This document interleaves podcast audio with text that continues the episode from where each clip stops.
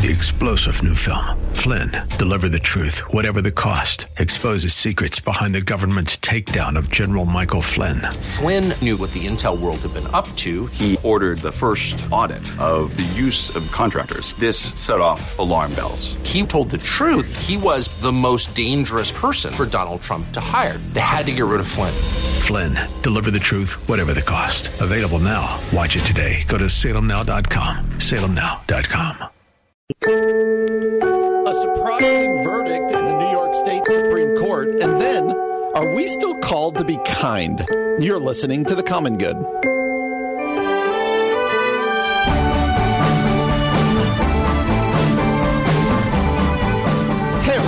Welcome to The Common Good here on AM 1160 Hope for Your Life alongside Aubrey Sampson.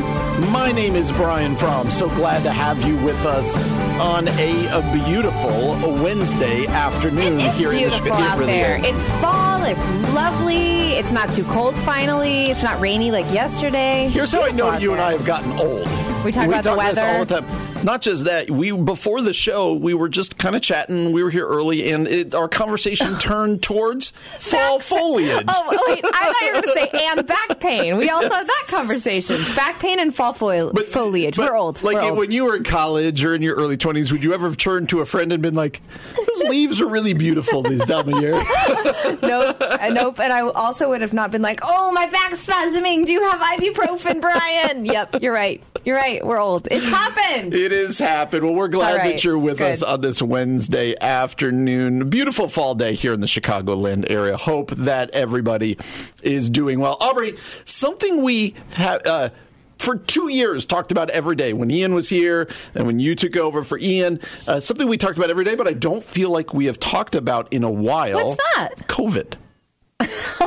I've heard of it. Yeah, but th- it feels like it's just there now, right? Interesting. It's not making headline, or it's not part of our normal conversation like it was. But here's one thing COVID related yesterday that did make headlines. Okay. New York City uh, Supreme Court appeals, uh, New York City appeals judges ruling that could reinstate fired unvaccinated employees. New York City is appealing a judge's ruling to reinstate municipal employees fired for not getting the COVID 19 uh, vaccine. Uh, Staten Island Supreme Court Justice Ralph Porzio ruled Monday that the vaccination requirement for a group of 16 sanitation workers suing the city is arbitrary and capricious. Being vaccinated, listen to this line that he said being vaccinated does not prevent an individual from contracting or transmitting COVID 19. And because of that, he basically said, uh, firing people who wouldn't get the vaccine, arbitrary, capricious, all of this stuff. So people are going crazy. People in our area here, in the Chicagoland area, lost their yeah, they did. Uh, around not getting vaccinated, people in New York and all this stuff. So people are starting to wonder: Is this a kind of a bellwether? Uh-huh. Is this kind of what's coming? It highlights this fact. Uh, you remember when the vaccine came out, and we were all like running to get it. yes. Well, many of us were. Not everyone Fair. was running to. Fair. Yeah. yeah. Fair.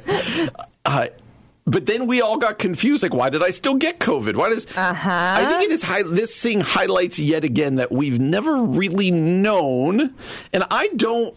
I don't go to like there was this big conspiracy. They're trying to kill. Yeah. Yeah.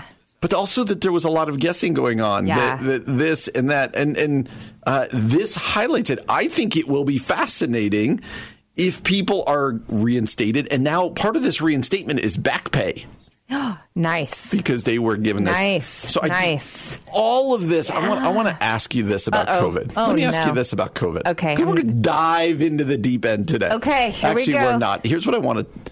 I want to know if you struggle with this. I know you guys had a huge tragedy a year ago around COVID. So I, I want to. Yeah. What I'm about to say, I want to say recognizing that. Okay. Yeah. I struggle having empathy around COVID right now for anybody. Unpack that. Say more words. Do you mean like if they get if they get sick, you're like, No, if they're nervous about it. oh, if they're or nervous if they want about if you go to a place and there's very few places if they want you to wear a mask or if if somebody around you is wearing a mask Yeah. it annoys me So you have a f- close family member who has autoimmune issues and needs to be really careful. I do. And still, you feel that way? What if they have cancer? What if they have this is the weird thing. I- This is autoimmune what I, issues? This is you know what, I mean? I get it. I get it. And this is why I want to process this Yeah. I'm not saying I'm right. okay, okay. But COVID has been relegated Jerk or in- justified. Good point. That's what this is. COVID has kind of been relegated in my in my mind to being a nothing thing. I people Yeah. keep getting it. Yeah. Uh, people again. I want to acknowledge the tragedy you guys went through because this isn't true yeah, in Ke- your what life. he's talking about is Kevin's mom died of COVID a, a year ago. Yeah. Correct.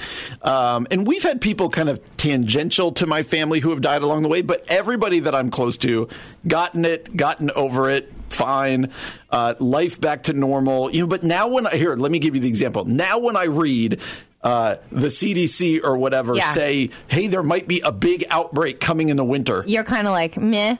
hundred percent. Okay, what if I told you this? What if I told you that yesterday 415 people in the U.S. died of COVID?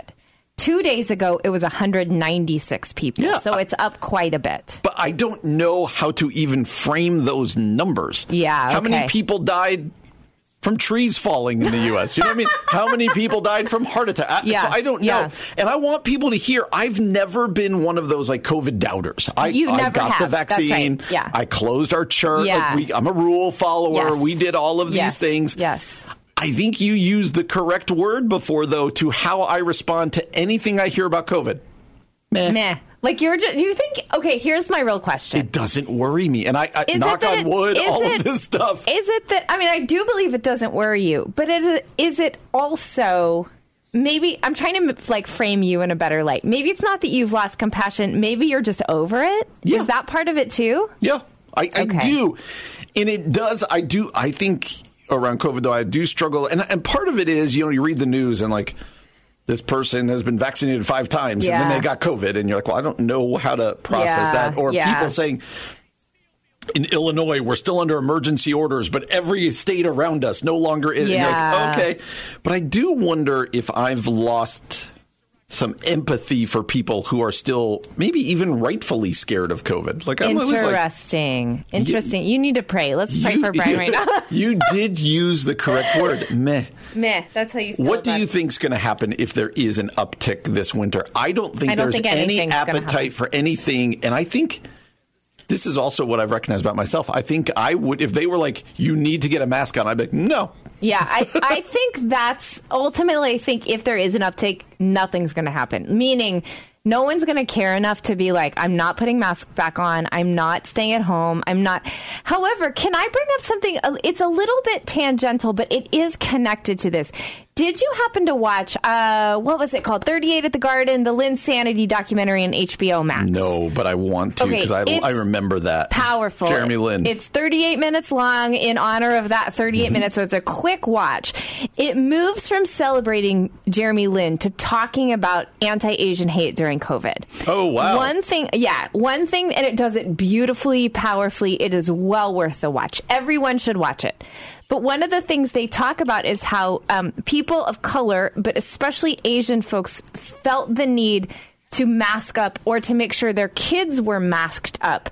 Because if little white Jimmy gets COVID, they don't want to be blamed and their life risked for it. So I have compassion for people of color in situations like that. Their fear to me is understandable based on how they were treated. And though I'm with you, I would like us all to move on from COVID. I think there's a reality of privilege that's also part of the conversation that we need to own. Is there ever a world where you would put masks on back in your church?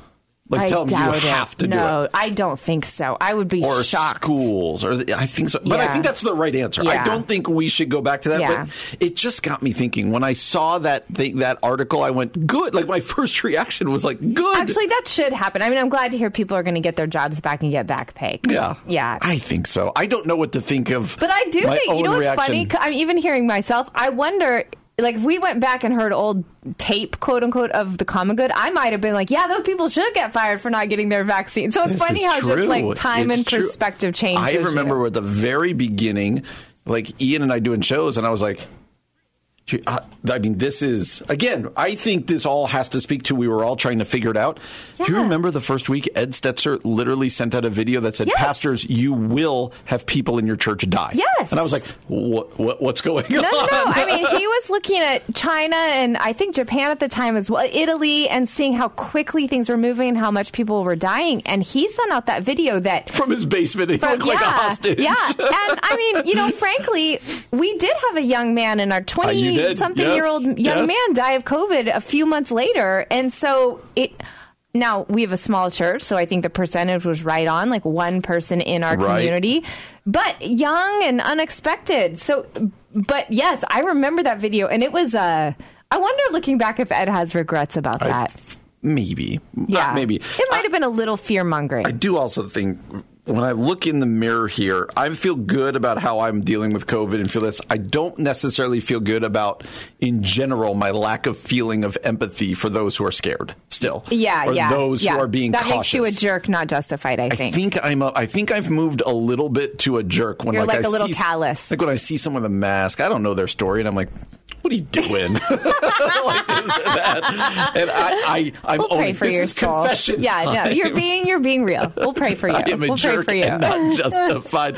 Coming up next, Russell Moore wrote something fascinating over Christianity Today. What's wrong with winsomeness? The fruit of the spirit still apply in a hostile culture. Just a mm. fascinating and important work here that I want to uh, talk about next year on The Common Good, AM 1160. Hope for your life. You're listening to The Common Good on AM 1160. Hope for your life.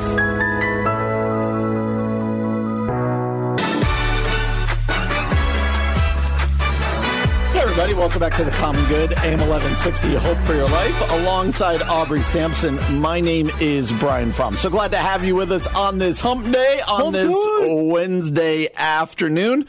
Hope that you are having yourself just a wonderful day. Aubrey is, she's here dancing in the studio I every time dancing. we come back. I wasn't dancing last week, and this is a dancing You're week. It might us. be the weather. It might be that I'm back. I was traveling a little bit, but now like I'm, I'm, dancing. Your now. energy level was low. Yeah. Like there was. Yeah. Yeah. Yeah. I, I was there. I went home You and I, to- You- I told my wife I think the days of our show might be coming to an end. You were like, you were like, I'm carrying the show. I, I was barely even showing up.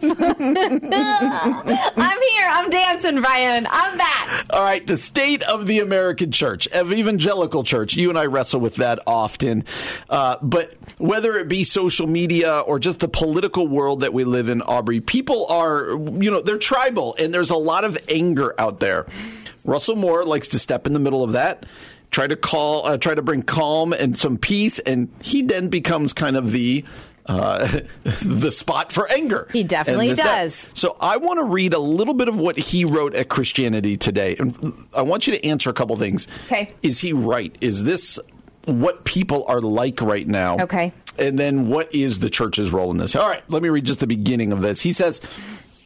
A friend sent me a clip of two Christian political commentators arguing that their cultural opponents were so sinful that they had sunk to the level of subhuman. Whoa. Uh, this is demonic. Our enemies are demonic, one said. There's no turning the other cheek. There's no being winsome. This trope is so common at this point that Russell Moore says, I wasn't even jarred to hear a professed Christian dismiss the literal words of Jesus Christ breathed out in Holy Scripture that his followers are to, when struck, turn the other cheek. In fact, several years ago, I started hearing from pastors getting pushback from political factions in their congregations if their sermons included even a glancing allusion to love your neighbors. Wow. Uh, love your enemies, I'm sorry, or turn the other cheek. What's startling to me, he writes, is not the seeming biblical illiteracy of those assume, assuming the actual words of the incarnate Son of God are liberal slogans hmm. along the lines of visualized world peace. Hmm. It's that when pastors explain they are quoting Jesus from his Sermon on the Mount,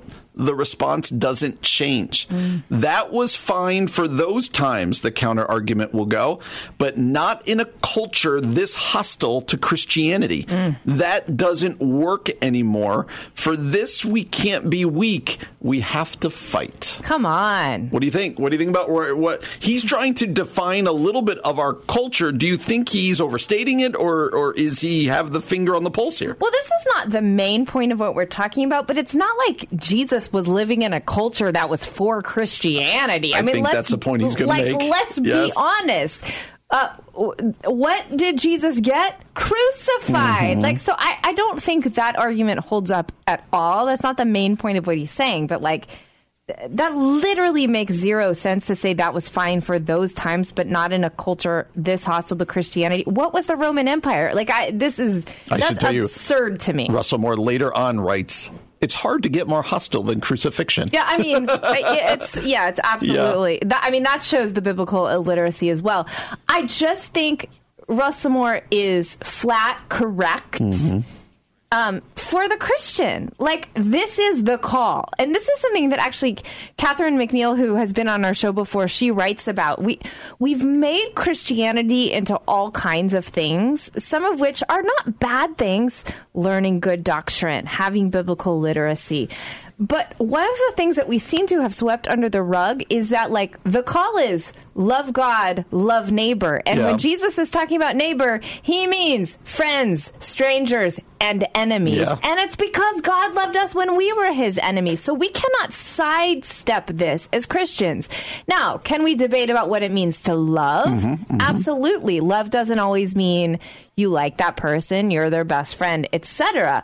But it's certainly, I mean, Jesus even talks about it in the Sermon on the Mount, not like calling um, your brother or your enemy uh, names, not insulting them, not, and, and that's what's happening here. And for Russell Moore to say these are two Christian political commentators, you expect it of the world, Yeah, yeah. not of followers of Jesus. Yeah, and this is what becomes so difficult is if there are even if it's factions within our churches, within our Christendom, if you will, who are taking the posture that says the words of Jesus don't work, and I would love to unpack what the word work means Yeah, there. yeah. But if there's this posture that says turning the other cheek, Mm-hmm. loving your enemies, pray for those who persecute you, uh, if we say that doesn't work now, Mm-hmm. Yeah. what does that say that we believe, A, about the sufficiency of Jesus? Yeah.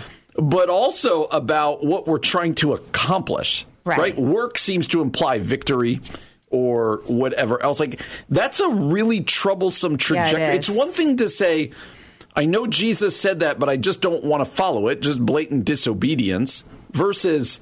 Yeah, I don't think that matters. That that hmm. works now. I'm not going to do that now. Once we start disregarding the words of Jesus as Christ followers, we've gone down a really dangerous path. You know what's so wild hearing this now? Last night, and I'm going to talk about this a little bit later, but last night Kevin and I were at this event at Wheaton College remembering Emmett Till. And one of the special guest speakers was Reverend Wheeler Parker, who is the last remaining eyewitness to the Emmett Till murder. Oh, gosh. And his cousin, Emmett Till's cousin. Okay. And this man, a reverend, obviously I just called him Reverend Wheeler Parker, he talked about from a place of such joy and delight, forgiveness, loving enemies. Um, there can be no hate. Hate does not override hate. Only love does. Like the way this man continued to bring his entire messaging back to the love of Jesus transformed him so he could forgive even Emmett Till's murderers. And he did say, Look, I still struggle sometimes, and the Holy Spirit will go, Bro, you can't. and so it's like if this guy, by the power of the gospel, can tell the rest of us to Yep. love, Yep. how can any of us who have, how can any of us not choose the words of Jesus, the action of Jesus to love our enemies. I there's just it's just incongruent with the Christian faith period. I'm not saying we do it perfectly. There's lots of people I don't love the way I should and I quote unquote treat them like my enemies and God has to help me with that. But I could never say that doesn't quote unquote work. In fact, the reason I brought that up is cuz re- last night Reverend Wheeler said the Bible works. The Spirit mm. works. The only reason I'm here able to forgive and love is because the message of the gospel works. I that's that's powerful. I would say this: if you do take a posture that says the words of Jesus don't work right now, so what's that implying? They don't get us to the end goal. They don't get what, yeah. The problem isn't the words of Jesus. Then the problem is the end goal. like, what is you? Mm, what are you trying good, to Brian. quote unquote work? What what's trying Yeah. to be accomplished? That's what should cause you to look in the mirror. Go, wait a minute. If I actually perfectly lived out the words of Jesus right now, it would not land me in the place that I want to go. Yeah.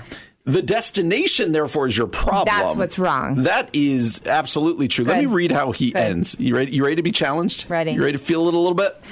If we obey Jesus only when the culture is neutral enough to allow us to do so and still win on our own terms, then Jesus is not Lord and we are not his disciples. Mm. He is our disciple and we are his Lord. Mm. And if we must adopt antichrist like character to win Christian victories over a secular culture, then perhaps we should wonder what's gone wrong.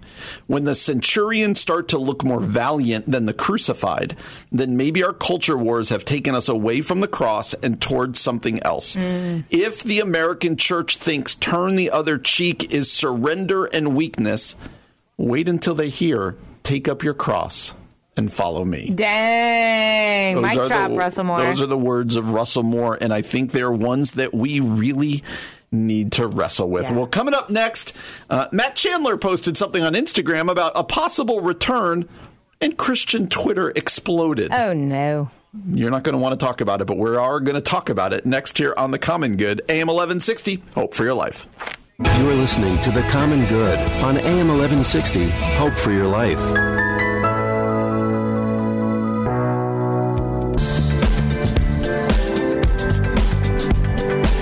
Happy Wednesday, friends, and welcome back to the Common Good here on AM 1160. Hope for your life. Alongside Aubrey Sampson, my name is Brian Fromm. So glad to have you with us. The sun is shining, streaming through the windows here. Oh, it's so lovely in the studio right Yes. now. You're you're like reflected like an angel Thank right you. now, Brian. Thank yep, you. You're welcome. Again, I like to point out how we're getting old by little things. yes. Would 25 year old Aubrey have um, It's so lovely out there. I don't think so. I don't think she would have called her co-host an angel either. you and you also earlier between while, while we were waiting to come back on, you were like, "I can't have coffee this late at night."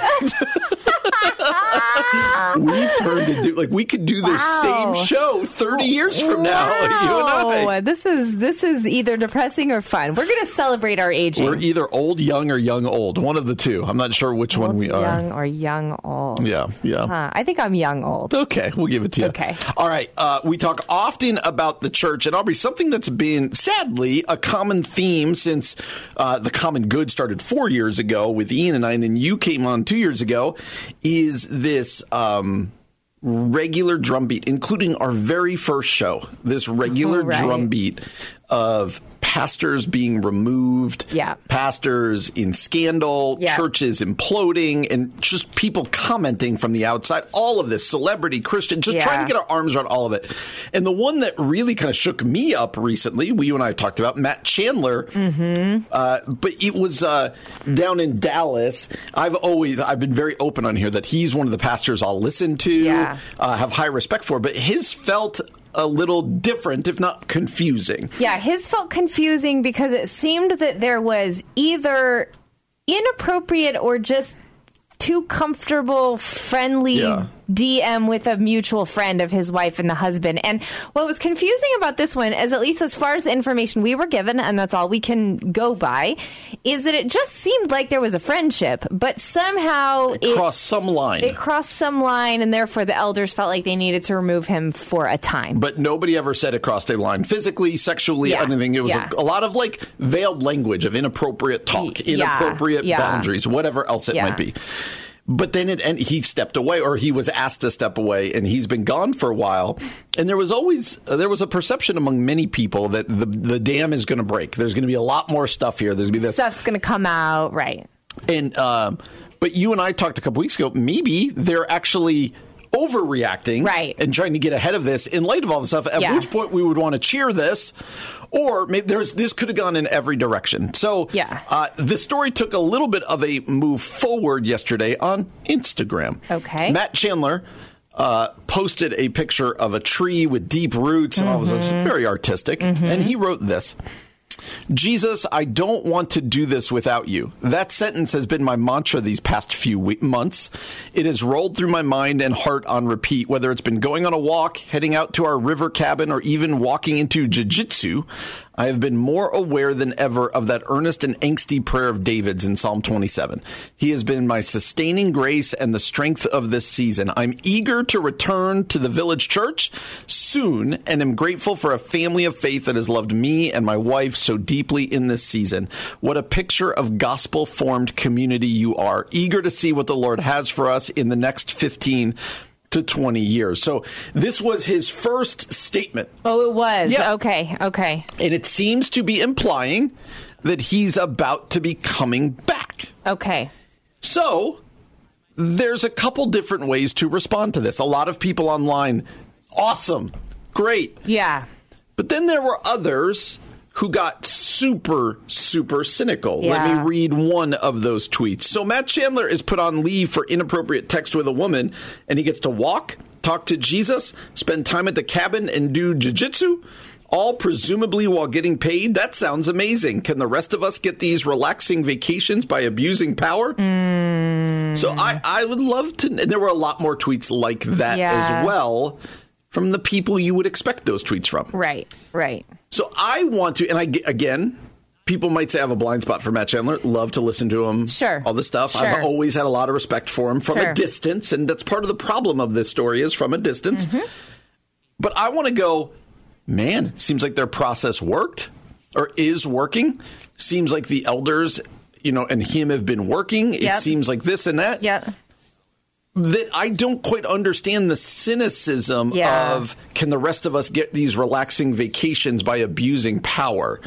So am I blind here or Yeah. is this just the under like how do you read the Matt Chandler thing that seems to say there's a, they've been working, they've been growing, Uh-huh. they've been he's been sat on the sidelines, they've been doing some behind the scenes work. Yeah. And now if their church is to the point where they're like we think he's ready, who am I from a distance to say? But I don't know. Maybe I'm just blind to what's been going on. I think this is I like keep coming back to the same thing, which is that like I understand he's a public persona and that makes what I'm about to say difficult and tricky. I still feel like unless he's your pastor and you're in the community, you just don't get to speak into it. And that's again, I recognize the plank in my own eye as someone on the radio we talk about these Sure. things. But I, I think there's some I I don't have the Matt Chandler bias that you have. And so I I actually I mean there's a lot about this particular tweet that you read that is problematic to me. One, we don't know if he was put on leave for inappropriate text with a woman.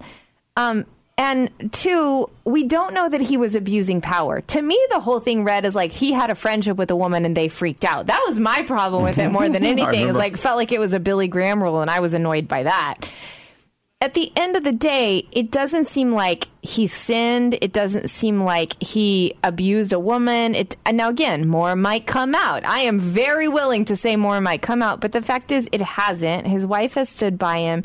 His church has stood by him. Restoration seems to have happened, and this is not the same as Mark Driscoll. In my mind, this is not the same I as agree. Mark Driscoll. And so I guess I don't understand what the problem is with someone taking a break, restoring their souls. Clearly, if burnout led to whatever it is that happened, my only concern is with this woman who's never been named involved. Is she also being cared for by Right, the church? right. That's my biggest concern. Um, what I don't like, Brian, and I just keep seeing it and it just messes with my soul. There seems to be a group of people who are particularly interested in tearing, tearing, tearing, tearing down the church in a way that is no longer actually about love for the church and bettering the church. Yeah, we call that Christian TMZ a little bit. yeah, and there is a place for abuse of power to come out. Trust me, I don't want that stuff hidden. The Lord needs to bring that out. God is cleaning house in a lot of ways. But I also think this sort of reaction of like every pastor's bad, everything's evil, the church is all terrible all the time. It's become its own little cottage industry, as we said. And I just think it lacks a fear of God and a reminder that this is the Lord's bride. And so I, I think this goes too far. That's a long That's way of saying I see that it's complicated. I think this has gone too far. I uh, this is the, the toothpaste is out of the bottle on this one. But the same way that we're saying, I, I wish that people would just let the church deal with their in house issues here. Yeah. The reason they can't is because millions of people listen to him, Right. listen to Driscoll. I understand. Listen. Yeah. No, but what I'm saying is, this is where the toothpaste is out, and I wish we could put it back. Yeah. I almost wish somebody like Matt Chandler or somebody like whoever would say, you know what? At least for a season, we're not putting our sermons up on, on Totally. uh, Apple. We're not putting them up on Spotify. Yeah. You, if you are not physically in our building, Yeah. you cannot hear these messages. Yeah. And we talk a lot about how do we deal with celebrity Christians. Mm-hmm. I think that's the answer. Mm-hmm. Localizing it. Localize it. Yeah. You're welcome to visit. You're Yeah. welcome to this. And I'll speak at, you know, be, if I were Matt Chandler, I'll speak at conferences. You can hear me there. This, Mm-hmm. You can that, read but- my books. But when Yeah. it comes to week in, week out, this is where we got the cult of personality, the celebrity Yeah. Christian. I'm right there. I spent years listening to Mark Driscoll's sermons, listening to Matt Chandler's sermons, and I've been edified by them, by some, but now you look back and you're like, eh, I know. if we in the good times stop celebrating and like then because in some level the fact that we do hold them up like that allows us to then make sense. When you fall we're all coming for you Yeah, were you were a celebrity before you're a celebrity now Yeah. and i think that's what makes me so uncomfortable about these stories. I would love it if they if the village church came out and said you know what? One of the things that we're going to do here for a season we're not putting a number on that Yeah, season yeah. is uh, we are going to live stream our services, but only for our people who can't be there. We're even Mm-hmm. going to give you a code so you can watch it. And otherwise, the only people who are going to hear these sermons are the people who are here. Yeah. Yeah. And that's just we we decided that that is how it's going to be healthy. yeah. There's And something interesting about that. yeah, people Certainly. might, people might be out there going, yeah, but then think about the hundreds of thousands or millions of people who've been blessed. But go be blessed in your local church. Yeah, go be blessed in your local church. Be blessed with your Christian community. Be blessed reading your Bible. It's never going to happen, but No, it it's never gonna breeds this celebrity culture world where once something falls, celebrity t- a Christian TMZ comes down Yeah, and yeah. it goes there. So uh, it's we're going to see where this plays out. I I'm cheering them on. I, I think this one can end well. Maybe I hope so. Maybe that's just me hoping. Exactly. so, Exactly. yeah. All right, Aubrey. Coming up next, I have three random stories Okay. to read for you, and I just want you to respond to each one of them. We're just going to have some fun. Okay. Because these stories are crazy. I am looking forward to this. Do next here on the Common Good, AM 1160. Hope for your life. You're listening to The Common Good on AM 1160. Hope for your life.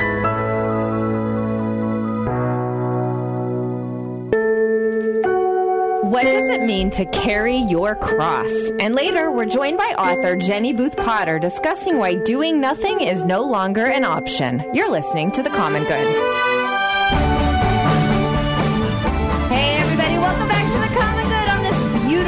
Wednesday evening. My name is Aubrey Sampson alongside my co host Brian Fromm. We love that you're with us today.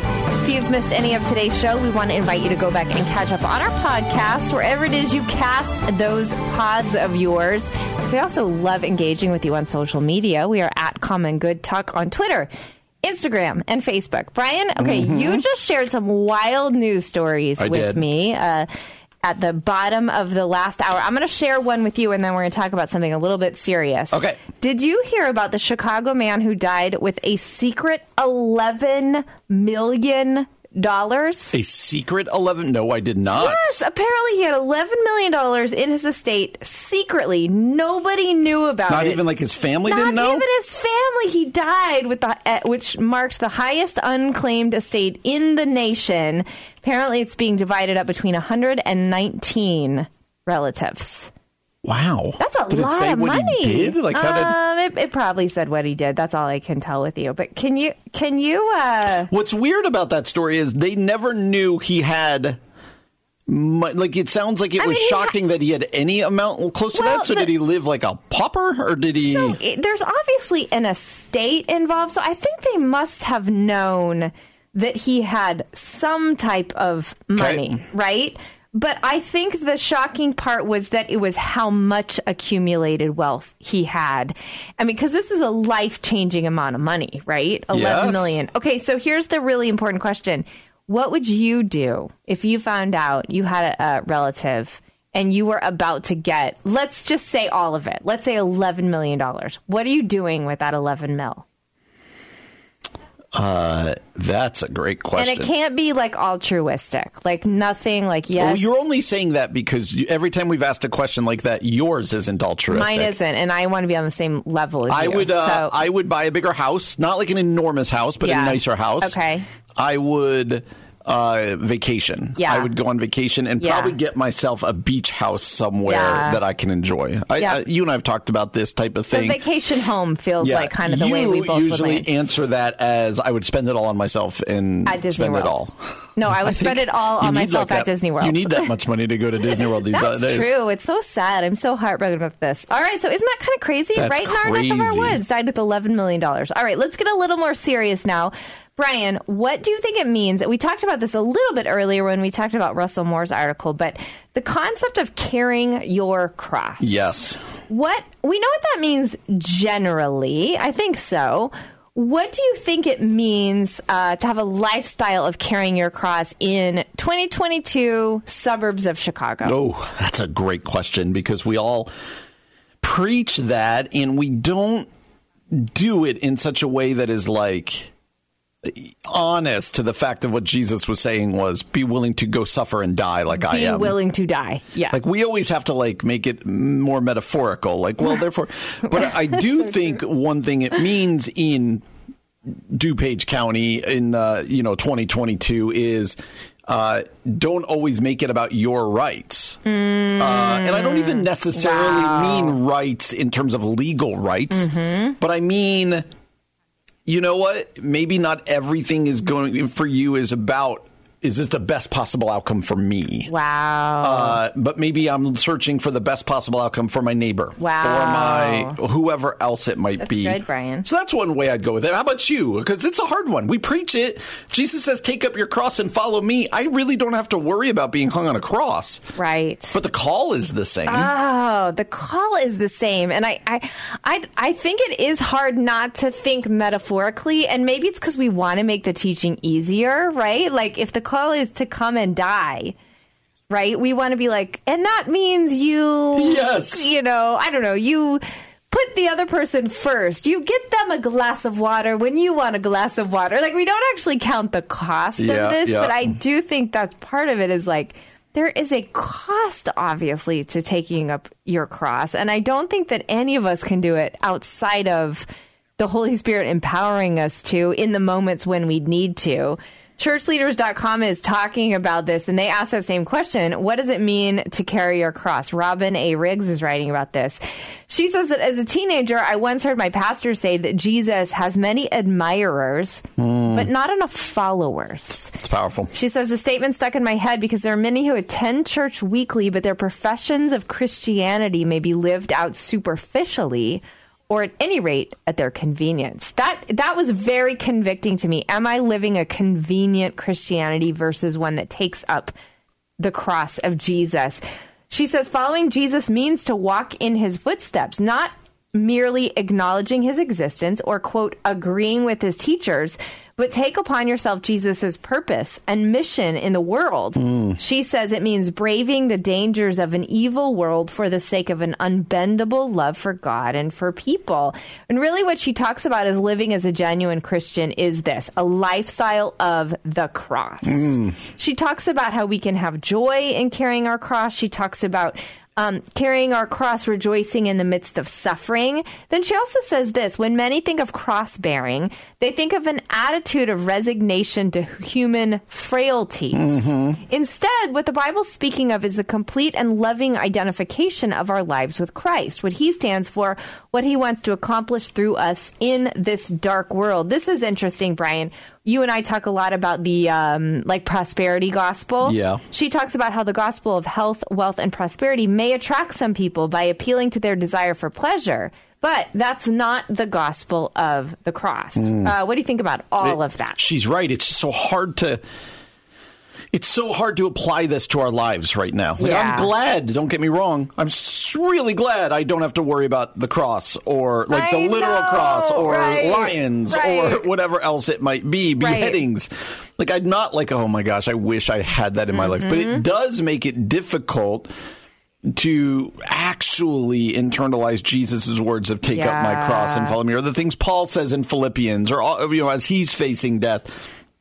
But I do think it is right. It's that idea of self sacrifice. Mm-hmm. It's that idea of um, putting others above myself. It's that idea of what, it, you know, not, the opposite of mm-hmm. the prosperity gospel. I, I do think she's right. Yeah, I think it's so fascinating. And I told you I was going to come back to this story, but last night, uh, Kevin and I and a group of people from our church attended an event at Wheaton College um, called Remembering Emmett Till, and it, there there's was a movie a, coming out, right? There's a movie coming out, which they didn't actually talk about. I thought oh, that really? they would. I would yeah. have thought that's why they had the no, event in the first place. Apparently, these authors have books coming out, so it was okay. more connected to that. But um, Dr. Dave Tell, who wrote the book called Remembering Emmett Till, and then Reverend Wheeler Parker, who I said earlier was Emmett Till's cousin, and he is the last remaining eyewitness to the murder of Emmett Till. He and witnessed the murder. Well, here's what he talked about. He was in the house with Emmett the night that um, men came knocking on their door saying, "Who are the two boys from Chicago?"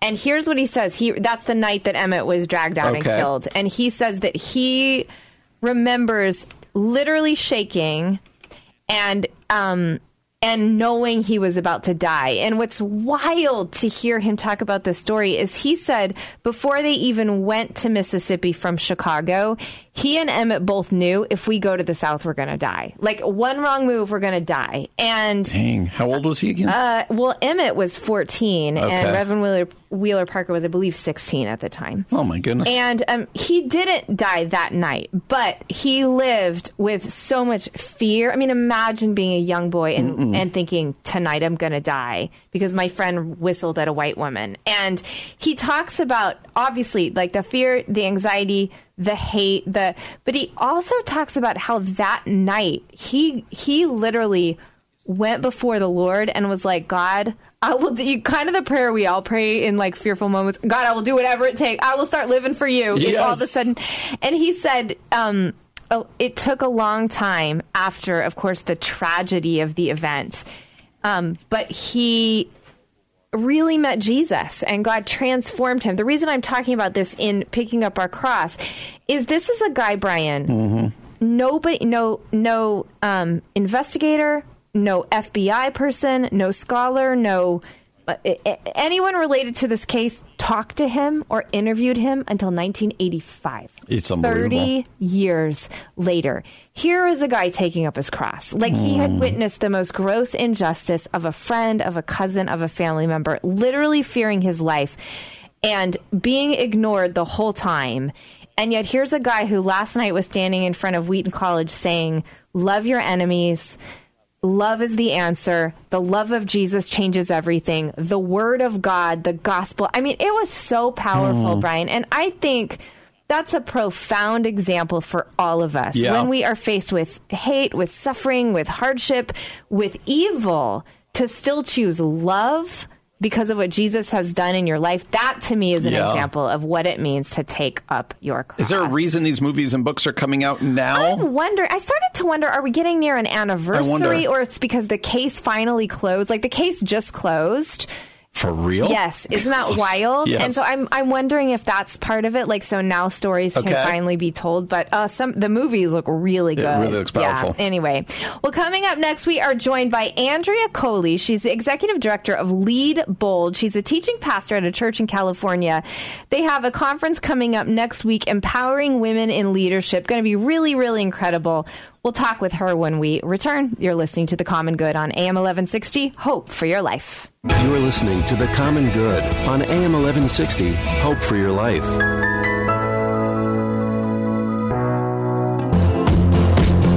Hey, everybody. Welcome back to The Common Good. My name is Aubrey Sampson alongside my co host, Brian Fromm. We are thrilled to be joined right now by Andrea Coli. She's the executive director of Lead Bold and a teaching pastor at Crosswinds Church in California. Andrea, thanks so much for being here with us today. Well, thanks for having me. So glad to be with you over the airwaves today. Yeah, this is so fun. So, Brian, I haven't told you this. Andrea and I met at uh, Nancy. Was it Nancy Ortberg's house? Whose house? We were at Nancy. Nancy Beach. Nancy Beach's house. Name Much dropper. different. Name yeah, dropper. yeah. I'm name dropping for you. along with along with some other women in leadership in the Chicagoland area to talk about this uh, ministry, Lead Bold, and they have a conference coming up next week. So, Andrea, why don't you just tell us a little bit about how Lead Bold got started? I would love to do that. You know, it all started with a conversation, like many things do, where uh, me, along with a couple of other women who were leading in pastoral ministry, kind of recognized that there wasn't a lot out there for us. Um, there certainly were leadership spaces and church spaces and women's spaces, but not much that overlapped all three. And um, for any woman who's leading in a ministry space, um, it can be lonely and it can be hard to find other women who get you. And Yeah. so it all started with that. And we just kind of kept listening and following the next step where God was leading. And it ended up in a conference over in my neck of the woods in California four years ago. And we've just been following the next step along the way. Uh, Andrea, that's wonderful. Kind of leading, uh, going where God is leading you. I think that's so encouraging. What's the feedback you get as people have come uh, and you dreamed this up, and now they, you know, it's happening? What is the feedback that you get as women are connecting with each other? it's really critical. I think one of the things we're hearing is that just the attention to attend to what the leaders need. Um, so often, as leaders, we're the ones pouring out and doing all the things for all the people. and God calls us to do that, which is beautiful, and we step into that with joy, hopefully.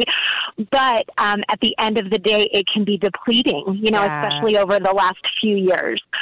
So what we mostly hear is just sort of that ability to rest in a space where it's safe and where it's for you and where someone else is pouring into you. Oh, it's so beautiful. I, as a as a leader myself, I'm like, oh yes, you're speaking my language. Um, Andrea, so Right. you have an event coming up next week here in the Chicagoland area. So this is your first ever Chicago conference.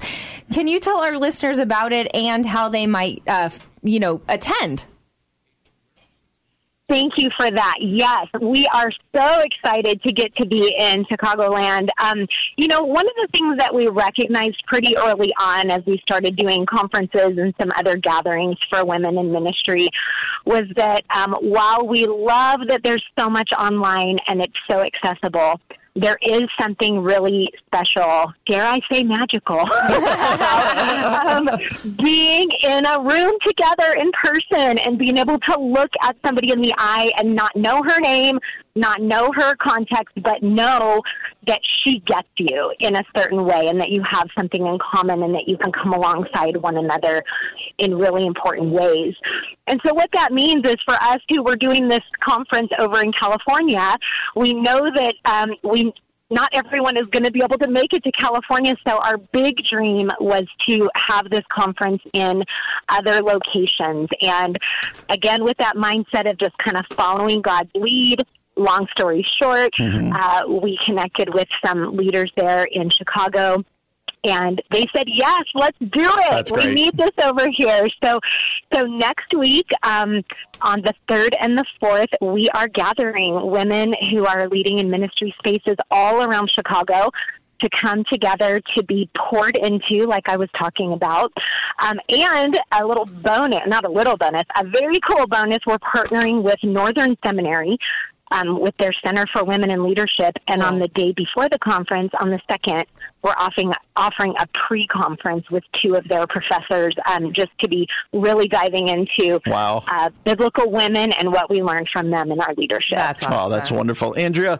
You you spoke about this was birthed a little bit out of just a recognition that you know leaders tend to get lonely. Uh, you know, kind of that roller coaster. You know, uh, the low times can be really difficult if you don't have other people around you. I- I'm wondering what your story is. Where, what did you do before things like this existed to kind of persevere and grow, and how has that kind of manifested itself in this? My story is one that is probably familiar to many women, where I grew up in the context of the church that told me I could only lead so far. Mm-hmm. And there was a real line there about where I could go. Yeah. Um, my youth pastor's wife once said to me in what I think for her was probably the greatest compliment, and I kind of took it as such, that someday I would make a great youth pastor's wife. Oh. and I look back on that now with a different lens. And I know that she meant that as just the most affirming and encouraging Yeah, thing absolutely. from her context. But as a mom of two daughters, um, I am so joyful to know that they see me teach and preach and they see me lead and Yeah. that they're growing up in a really different context. Yeah. So all that to say, I think my story was kind of one of evolving, um, where my own theology changed, um, my own kind of what I was looking for and who I was looking for changed, and along the way, you know, um, God did provide those people, both men and women. Who invited me into leadership spaces? Um, so it was sort of that mix, uh, Brian, of people coming alongside and encouraging me and affirming me in my teaching gifts and leading gifts, and at the same time knowing that there still was a little bit of a deficit, you know, for that for me, and that it was still lonely. And I certainly did serve on staff in churches where.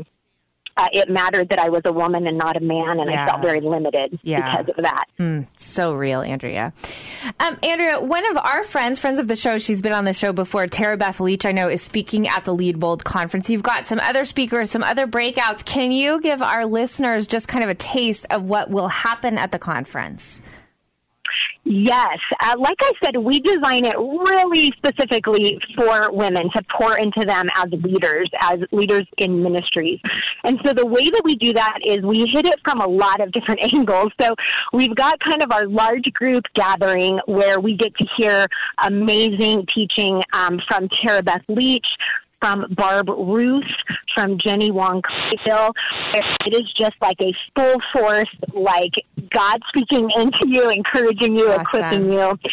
But in addition to that, then we break out to a little bit more curated space. So we have four workshops ranging from anywhere from how do men and women lead alongside each other in the church to how to lead through really intentional conversations to how to have sacred rhythms in your leadership mm-hmm. space to how shame might be hindering your leadership.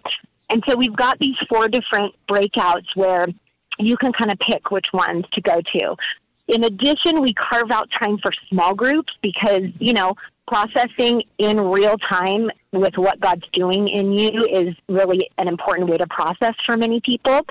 So we have small group time. And then in addition to that, because as leaders, even though we know it is so important to have that alone time with God, it's also still very hard to make it happen. Yep. So we actually take um, time in our conference together to give you sort of a short prompting message and then say, okay, you're on your own for the next half an hour, 45 minutes, just you and God.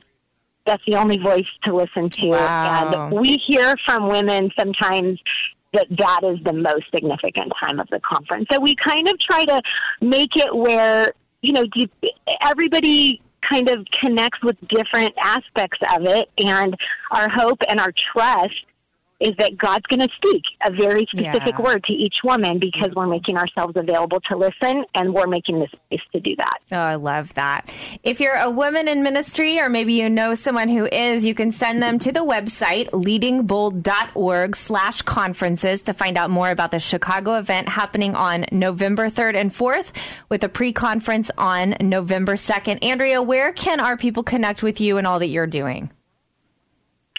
So we uh, Lead Bold is on um, Instagram and Facebook at Leading Bold, and then as you said, the website has all the information. And we would love to hear from you, connect with you, find out how uh, we can come alongside and bolster your leadership in whatever space God has you. Oh, wonderful. Andrea Coli is the executive director of Lead Bold and teaching pastor at Crosswinds Church in California. Be sure to go to that website, leadingbold.org slash conferences. Find out more about next week's event. Andrea, thanks so much for being here with us. Thank you so much. It was great to be together. You're listening to The Common Good on AM 1160. Hope for your life. You're listening to The Common Good on AM 1160. Hope for your life. Hey, everybody, welcome back to The Common Good. My name is Aubrey Sampson alongside my co host, Brian Fromm. Something that Brian and I are passionate about talking about is anti racism and racial justice. And so we are thrilled to be joined by Jenny Booth Potter. She's a creative producer, storyteller, and co host of The Next Question, a web series about expanding our imagination for racial justice. And she's the author of a brand new book called Doing Nothing is No Longer an Option One Woman's Journey into Everyday Anti Racism. That guest is Jenny Booth Potter. Jenny, thanks so much for being here with us today. Yeah, thanks so much for having me. Um, Jenny, so why don't you tell us a little bit about who you are and why you began on this journey towards anti racism?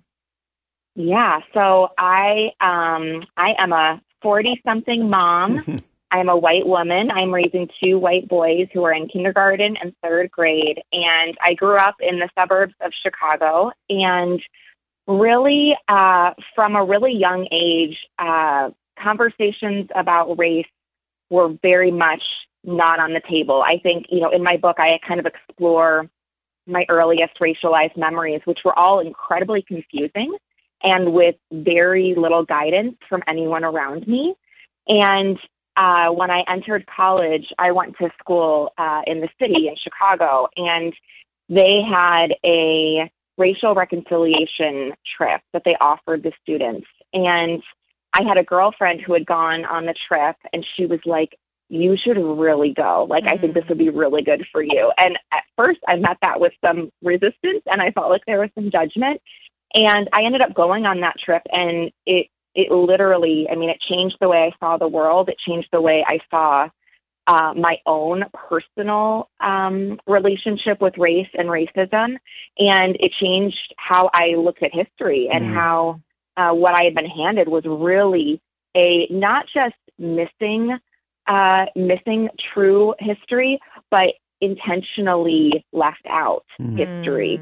Um, and so I realized that my friends kind of in, uh, insistence that I go on this trip wasn't wasn't like a call out. It was really an invitation. And mm. so it was on that bus trip. Um, we went to different different civil rights sites, and we went to a lynching museum, and we went to all these like horrific, um, you know, just realities of our country's history. And uh, I had this just moment, this aha moment of um, doing nothing is no longer an option for me. Like mm. this is not this is not just me being a nice person. This is ni- not just me being like a nice Christian girl, and that that as if that would be enough. Like I have to to really take it a step beyond. So I wanted to write this book because I didn't have anyone um, walking this journey with me when I began. It was it was pretty lonely, and the more that I have dug into this work as a white woman, I think that's how a lot of people, a lot of white people feel on this journey. Is they feel really misled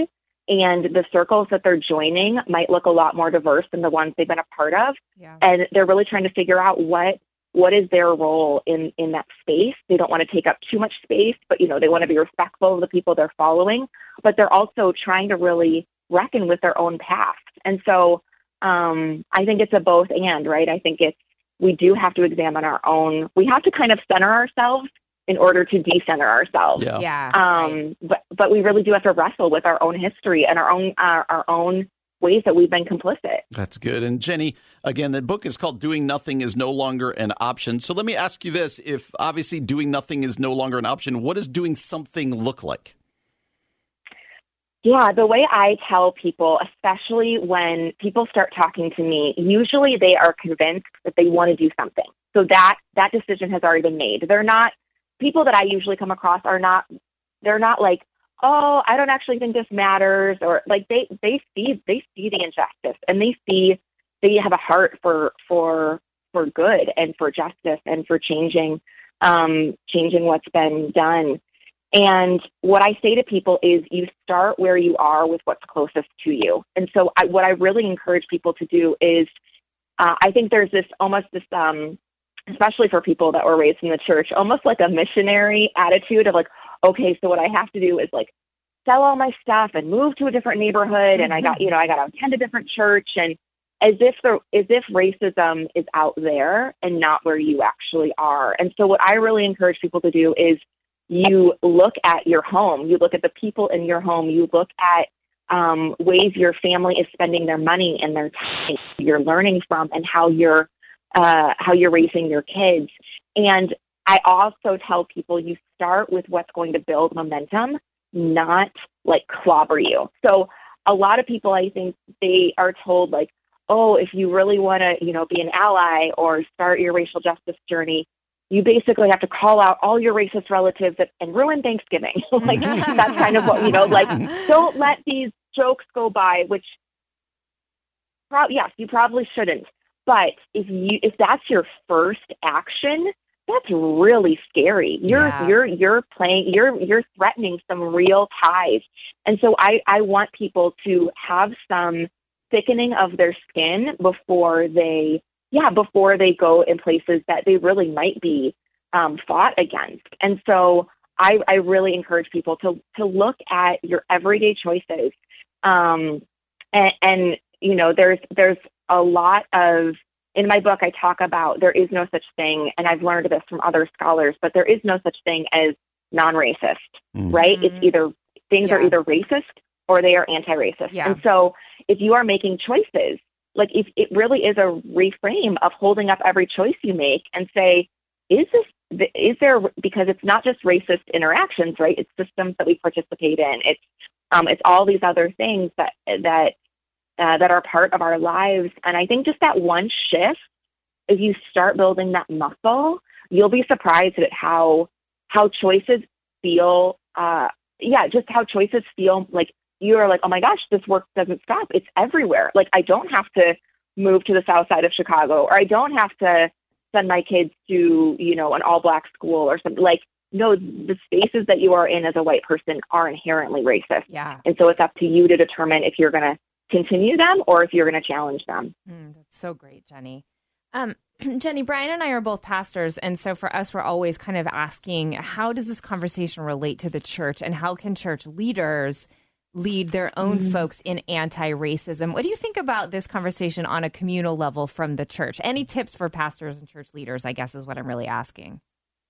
Oh my gosh, I love this question. I my mother-in-law was asking me this morning if this is like is this like a faith-based book? And I was like, absolutely. Like I hope people that are part of church communities read this and I hope they read it together. And um, so much of my work history has been in has been in churches. And um, I think I think the important thing, what I ultimately came away from um, from my experience in church was it's really less about who is in the pew next to you, and it's really about which Jesus you are following. Mm-hmm. And what I mean mm-hmm. what I mean by that is I think there's this understanding that we're all building the same kingdom of you know, the kingdom of God here on earth. And I don't, I don't think that's actually true.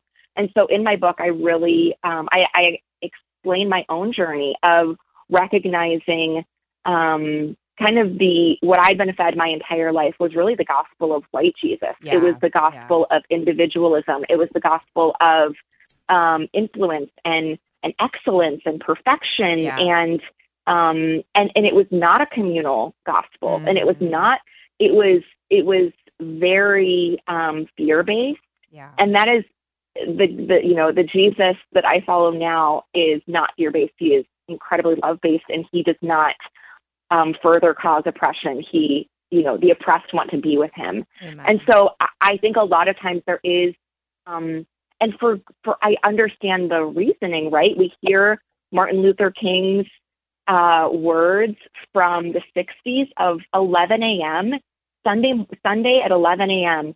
is the most segregated hour in our country, and it right. you know it still is that way. So I think there is a very real longing for our communities to reflect the Imago Dei and reflect the diversity that that God created intentionally. Yep.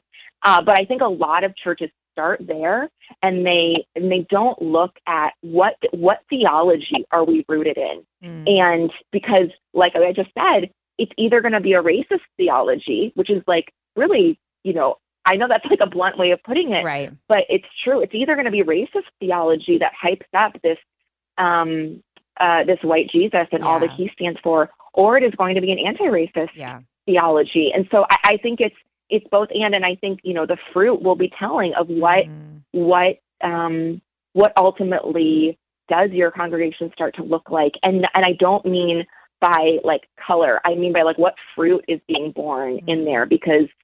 Um, because what Jesus, his fruit is sour. It does not, you know, and it, Yeah. it does not last. It's going to spoil. And so, um, I, I would just love that reframing and um, that we don't start with with the optics, Oh, right? so we kind of we we kind of put those to the side and say, what are we really about? Who are we really following? Oh, I love that, Jenny. Jenny Booth Potter is the author of Doing Nothing is No Longer an Option. You can actually use a code just for our listeners. It's common22. You can go to IVP, or excuse me, ivpress.com. And with that code, again, it's common22. Get 30% off plus free shipping on both the ebook and the hard copy of Jenny's new book, Doing Nothing is No Longer an Option. Jenny Booth Potter, thanks so much for being here with us today. Yeah, thank you so much. I Mm-hmm. really, really appreciate the time. Brian and I will be back again tomorrow from 4 to 6 p.m. For Brian From, I'm Aubrey Sampson, and you've been listening to The Common Good on AM 1160. Hope for your life. Three star general Michael J. Flynn, head of the Pentagon Intelligence Agency, knew all the government's dirty secrets. He was one of the most respected generals in the military. Flynn knew what the intel world had been up to. He understood its funding. He ordered the first audit of the use of contractors. This set off alarm bells. The explosive new documentary, Flynn, Deliver the Truth, Whatever the Cost, uncovers the facts behind this scandal. Flynn told the truth. He was the most dangerous person for Donald Trump to hire. I find out the worst enemy that I'm going to face in my life is right here in America. They took my assessment and they wanted me to change it. And I was like, I'm not changing it. They had to get rid of Flynn. With in depth interviews, archival footage, and never before seen personal records of the man behind the headlines. I just felt like I was drowning. Flynn, Deliver the Truth, Whatever the Cost. Available now. Watch it today. Go to salemnow.com. Salemnow.com.